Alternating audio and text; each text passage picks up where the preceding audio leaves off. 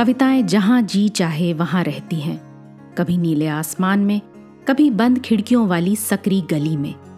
कभी पंछियों के रंगीन परों पर उड़ती हैं कविताएँ तो कभी सड़क के पत्थरों के बीच यूँ ही उगाती हैं। कविता के अलग अलग रूपों को समर्पित है हमारी पॉडकास्ट श्रृंखला, प्रतिदिन एक कविता।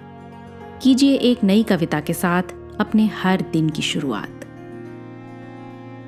आज सुनते हैं मृणाल पांडे की लिखी कविता उन्हीं की आवाज़ में।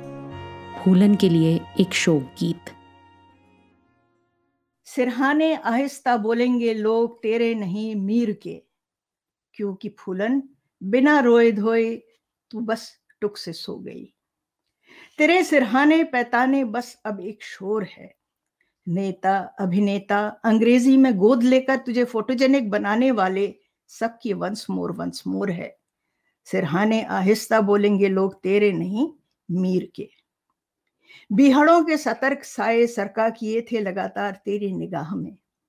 घायल शेरनी सी जब तू चहलकदमी किया करे थी, कभी अपने को बीस गुना, कभी सौ गुना गिनती हुई।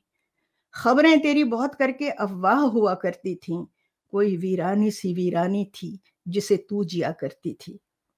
अब तो बस, हवाई अड्डे पर जो छूट गया जमाना भर है बाद तेरे बच रहने का बहाना करे सो शबाना भर है। मोमिन को कितनी फ़िक्र रहती थी, तेरी तूने नहीं जाना। कहता था, तू कहाँ जाएगी? शबाना, कुछ ठिकाना कर ले। सिरहाने आहिस्ता बोलेंगे, लोग तेरे नहीं, मीर के आए फूलन। तू तो न रोई, न धोई, बस टुक से जैसी थी, वैसी ही सो गई। आज की कविता को आप पॉडकास्ट के शो नोट्स में पढ़ सकते हैं।